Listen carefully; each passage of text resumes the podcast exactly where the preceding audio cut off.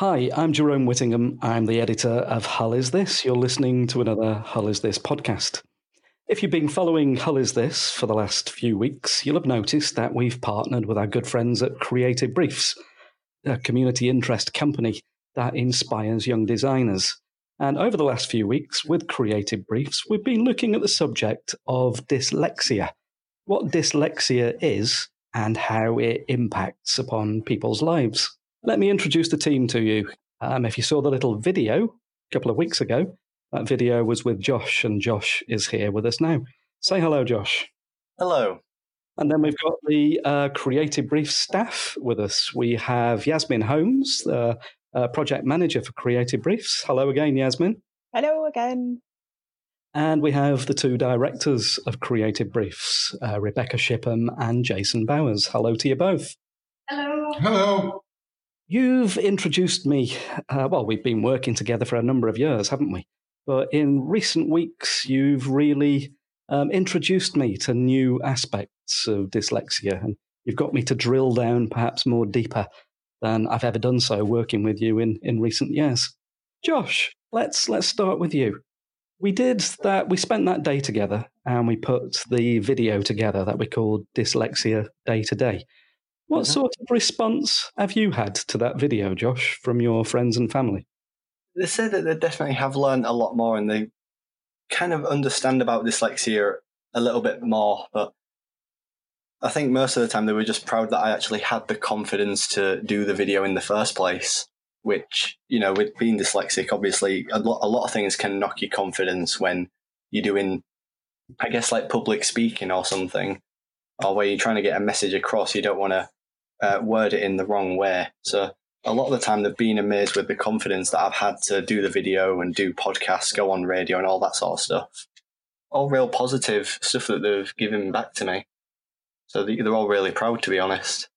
Absolutely, you should be proud too. I mean, the the time we spent together, you were calling dyslexia a gift, but uh, I, th- I suppose what really struck me about that conversation was that initially, you know, people might think dyslexia is just an issue around uh, being able to read words on a page. Uh, but you were telling me that dyslexia is, well, you use the phrase, it's like a tornado going off in your mind, full of distractions. I'd obviously thought, like many people, that it was perhaps uh, almost a visual problem that you can't you can't make out the words on a page like other people can. But you've sort of taught me that actually, no, it's it's more of a it, well, it's much more wide than that. It's almost a sort of emotional response and multi-sensory response. Am I getting that right? Yeah, yeah, I definitely say that that's definitely on the right track because you know an example can be you know you're in the middle of an exam or you're doing like practice papers. You go start off some questions and you start off perfectly, and then you feel your mind start to wander, but you kind of you grab it and you bring it back in, and you'll ask a, a few more questions, and then like a, as I said in the video, you hear the tornado siren go off, and then you start panicking and thinking, oh well, no, no, no chance I'm getting back into this, and then this tornado pushes over you with all the ideas and distractions of what you're having for tea tonight, what's going to happen in that next film that I'm going to watch tonight, like so definitely having all those problems from going from concentrating really hard on a piece of work to then being distracted in your own imagine, imagination and world and that. So do you think there's a, a, a an emotional element to having dyslexia too? Uh, are you are you feeling differently and seeing differently, not just thinking differently? Like that, that may be quite a, a, hard question to answer. Obviously, I don't know what it's like to not be dyslexic, but whenever I'm looking at other people in the class who don't have dyslexia and are quite academic, which is obviously basically the difference with me, is that I can't really think in the way that they would. So they can retain information real easily for an exam. I can't. I have to work five times harder than they do. And it often does knock your confidence quite a lot to know that, you know, why can't I be like them? Why can't I just, you know, hear a word and understand it immediately? Or why can't I learn about this and understand it immediately? Why do I have to go over it 50 times until I understand it and it sinks in? So I guess there is that sort of um, the way that it does knock your confidence. And as I mentioned, like you know, the response I've had from family and friends with the video, you know, they've all been amazed with the confidence that I had to do it. Jason, um, is it right to say then that this emotional element to dyslexia is not actually linked to dyslexia itself? It's the frustration people feel that other people don't think in the way that they do, and the sort of maybe the communication differences that exist between people that have dyslexia and people that don't. Uh, yeah, it's a lot. It comes down to uh, the frustration side, I think, and um, having to uh, keep that frustration in in certain situations when pressures applied, especially listening to Josh talk there, and um, it's it's in a classroom setting or somewhere where you've got loads of people waiting for the result of what you're going to tell them, or hanging on you every word because uh, you're there to deliver something of importance.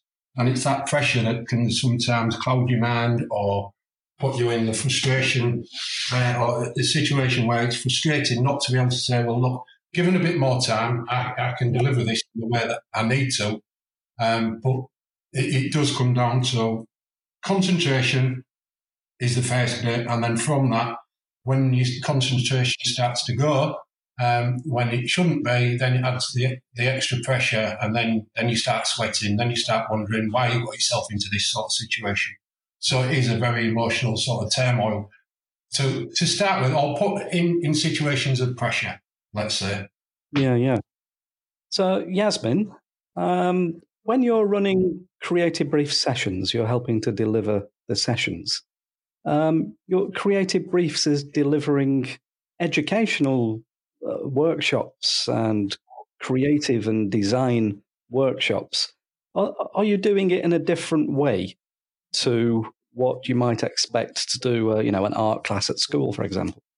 Yeah, definitely. So, uh, in an art class, you know, you might be making something, you might be drawing something, but it it can be quite.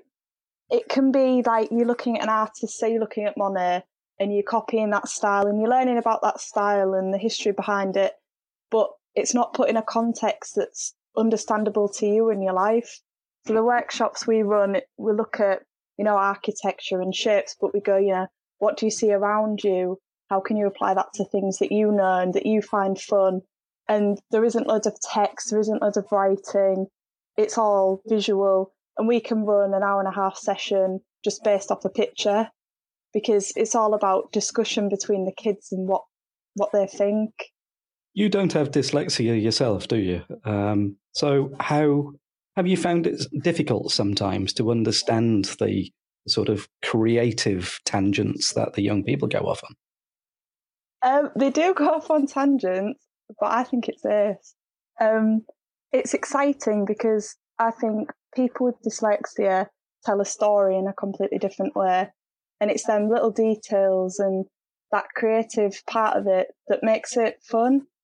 I'd say that some people might be a little bit jealous of someone with dyslexia because they seem to be just natural creative thinkers. You know, a massive thing. There's loads of dyslexic entrepreneurs, business owners. Like Jim was saying, there's so many artists out there who come up with unpredictable art when they're dyslexic. It's that unpredictability and that ability to think, I'm going to create something new. Rebecca, you actually work uh, full time professionally as a designer, exhibition designer. Are you jealous of the creative creativity that you see?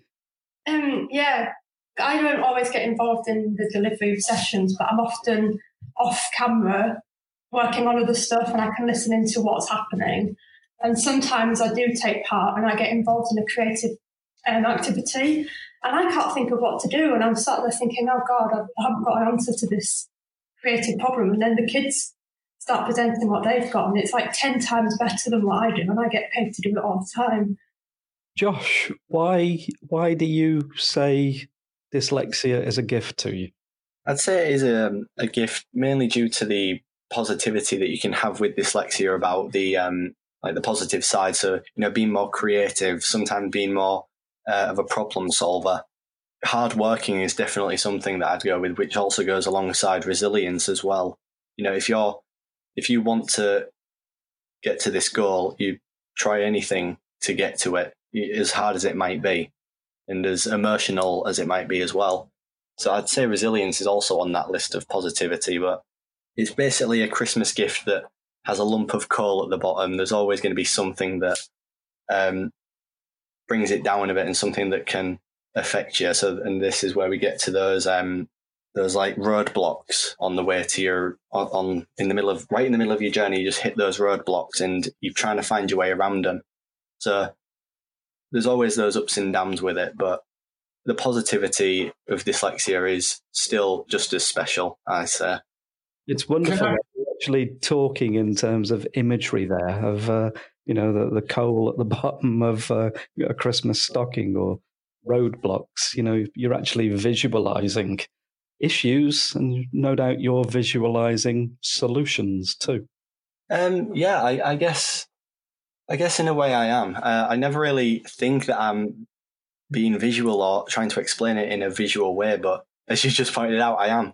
Uh, funnily enough, I just don't actually notice that I'm actually doing it, and I'm sure I've, I did it many times when we was doing the dyslexia video as well trying to think of those like visual ways around it, it might take a lot more time to do it, but I'm, I'm guessing that does also happen as well. But personally, for me, I just don't realize that I'm doing it.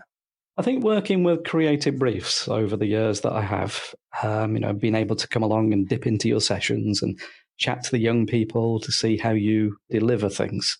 You you all treat dyslexia in a very positive way. I mean, Jason, how annoyed do you get that often the language used around dyslexia is so negative? You know, people with dyslexia have to be diagnosed as if it's some sort of illness that they need to be cured of. Dyslexia is lumped in with special educational needs at school as if it's a problem that a school has got to overcome. So, how annoyed do you get uh, about the, the sort of negative language that so many people use about dyslexia? I don't get annoyed anymore because I can see the benefits of uh, in the young designers that we work with and working to their strengths and allowing them to build the confidence, like we mentioned about Josh there. I don't get annoyed at all. It's just looking for the opportunities and creating like we're doing now, the awareness of what can be achieved. It comes, like you just asked Josh about the gift of dyslexia. Well, when you say gift, that's that's fine, but there are a number of obstacles that come with dyslexia before you get to the point of realizing that you can do things or some areas of life a bit quicker than everybody else, and especially the creative side. So I don't get annoyed. It's just a lack of understanding out there, which is a lot better than when I was at school also the fact that I wasn't diagnosed until I was in my 30s. Given the right opportunities and getting strategies in place, people will see the benefits of what a creative person with dyslexia can achieve. So it's just lack of understanding. But the world is getting a lot better at understanding the opportunities that are there for all types of creative people, and especially people that are dyslexic that usually find a creative outlet or employment somewhere along the line um, in their life cycle, let's say. Yeah, yeah. So Yasmin, earlier you already mentioned uh, Jim Rokos or Jim Rokos. I never did ask him how to pronounce his surname. Well, he, that was a fascinating conversation I had with Jim because we say people with dyslexia uh, think differently. And he, he even takes it even further than that. He says people with dyslexia are thinking sort of spatially. They they look they look at issues completely differently um, to what other people might look at an issue. And so that that doesn't just make them those sort of good designers that like to make something new rather than just adjusting something that exists. It makes them sort of problem solvers too. They they they look at something in a completely different way you know, Jason and Rebecca, you, you both work in design yourselves. Um, this this spatial element is is am I on the right tracks there? Someone like me, um, I don't have dyslexia. I actually find it difficult to understand how somebody can think in pictures, somebody can think spatially. But I can sort of begin to see how, you know, uh, uh, someone with dyslexia might be able to create a solution to an issue that someone without dyslexia can't even begin to imagine. The spatial awareness, um, seeing as I've got a degree in landscape and spatial design, uh, I think answers that.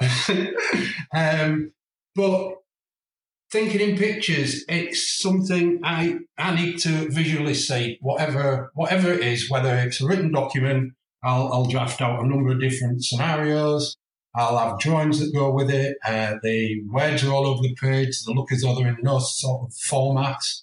But then I can group all that together. The, the key for me, thinking spatially, is to get all of the thoughts out on a piece of paper um, and then pick out the areas that either link together or look as though they suit each other or combining them to come up with a new a new solution or answer to the problem, which again, like Josh and the way he speaks, I don't realize I'm doing it. It just sort of happens.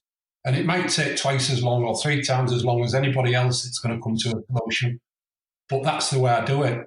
The only time I feel pressured is when I'm under a, a or I've got a deadline where something needs doing. I'd sort of sit there and work my way through it on paper or visually or making a model or whatever it takes to come up with the, the solution that I need. Uh, I am prepared to put the time in and that, that will come through whatever, whatever means it is that, that I have to do to come up with a solution to that, that problem. So I, I think we do think in 3D, we just do not appreciate that we're doing it because it's just something that comes naturally. And that's like trying to get someone to explain how they come to a, a solution, which uh, just sort of evolved really without, I can't say without too much thought, but it, it just, it, it happens. It's a bit like fire. It just happens. People with dyslexia think differently. They just think differently. So some people you know, can run faster than others. Some people are better at cooking than others. Dyslexic people just think differently. They're, they're, it's not a disability, it's not a problem, it's not a negative issue.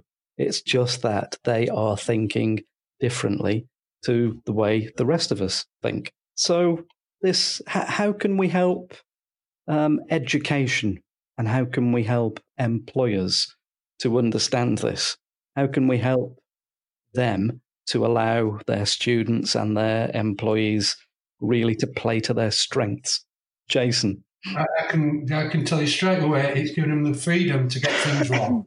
so someone that's dyslexic, they may have 20 ideas of how we could sol- uh, fix a problem or come up with a solution.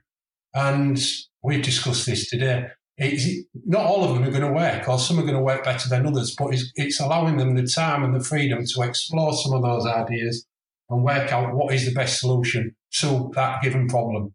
And, and to be able to do that in whatever way they see fit. So it, it's like the child at school that looks as though they're daydreaming out the window, when really there's a lot of ideas going on in there, and you just need time to be able to think these things through and to be put on under a deadline or an exam situation, like Josh has mentioned, doesn't necessarily put the the person with dyslexia in in the right frame of mind to come up with the best solution. Yeah, I agree, mm. and I think a massive part of what the children do and what I've noticed is they like to decode things.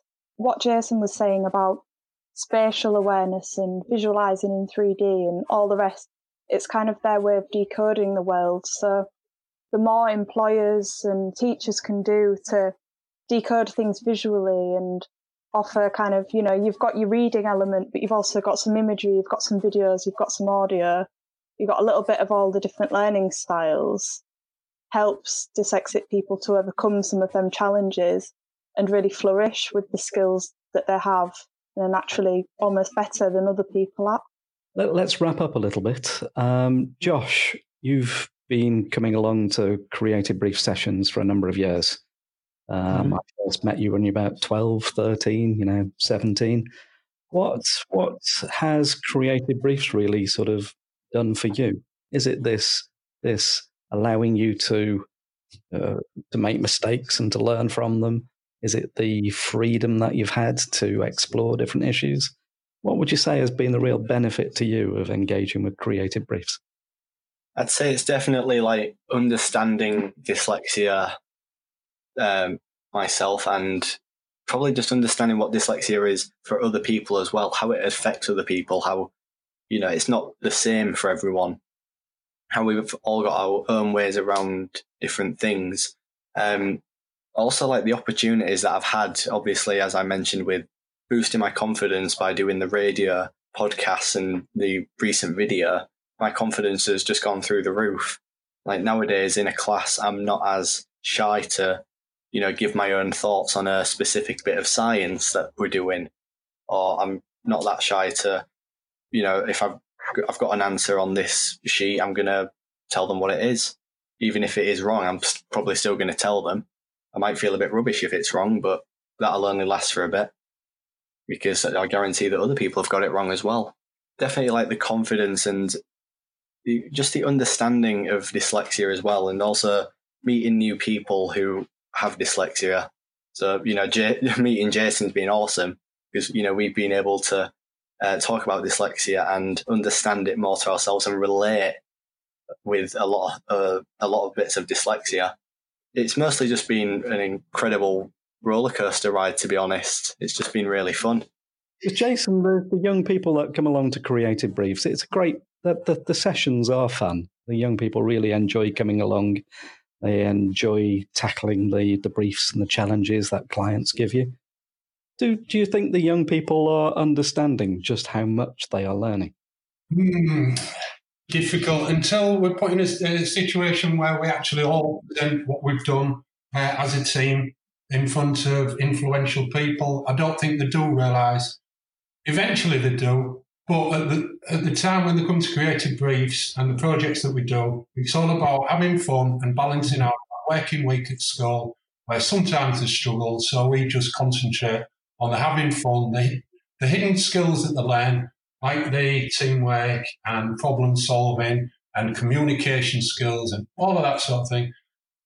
They realise eventually, but that is not the most important thing. The most important thing when they come to us is that we tackle a project like you would in the real working world of design, and that we complete these projects for clients to a standard that the clients appreciate and don't think that our young designers are capable of because uh, the end results, as you know, with your logo design for Hull is this, are very polished and look like they've been done by, when I say adults, someone that's done a degree and uh, completed their course. So yeah, they find out about the skills eventually. When they need to put them into practice, that's when they find out that they've got them. So, Jerome, you asked me about six weeks ago, you said, What have you actually changed so that I understand how your organisation runs and what Creative Briefs achieves? I think when you ask that question, I don't think it's us that's changed. I think yourself, as in Photo Moments and Hull is This, have a much better understanding of how the dyslexic mind thinks and how we go about tasks. Would would you do you think I'm right there? Is there anything you'd like to add? I think so. Um, I think it's a case of the more time I've spent with you, the more time I understand that uh, people with dyslexia are thinking in a in a spatial, creative sort of way, not um, a logical, linear, always analytic sort of way. Am I getting that right? Do you think? Yeah, yeah, I think you are. Is anyone else? What, what do you think, Josh, Yasmin, Rebecca? Nah, I think that that's right as well. Like, you know, obviously you've probably learned a lot more about dyslexia in these last few weeks than you have, you know, throughout the years of doing stuff with creative briefs. It, again, it's just that creating awareness and let, letting more people understand about dyslexia and what it is and how it's, you know, that common that anyone in the room, you know, there's at least one person with dyslexia. So it's just nice to understand how they might feel in that classroom or that uh, office during the meeting. So Yasmin, let, us wrap up here now uh, because you have, or Creative Briefs has just launched Street Book number two. tell us what Street Book number two is and where people um, can explore the Street Book. The Street Book 2 is out. Uh, you can see it at Emmaus, that's down Lockwood Street, and it's massive scale, just like the first one. Um, and it tells the junior design factory's experience and journey of dyslexia. So, all the challenges that they've got to overcome, and the big celebration at the end when they found out about all the gifts that it brings. Jason and Rebecca, remind us of the social media user names and your website address.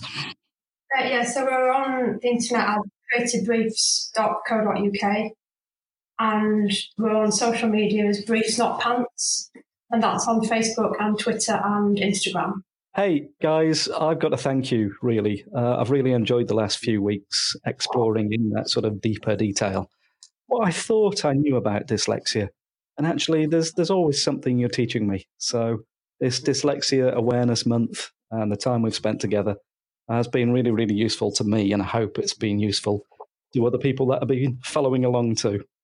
You've been listening to a Hull is This podcast with me, Jerome Whittingham, and of, as always, we'll make sure all of the relevant links are in the show notes on the page where you've come across us. Uh, thanks for listening in. We'll be back in touch with you sometime very soon. Bye for now.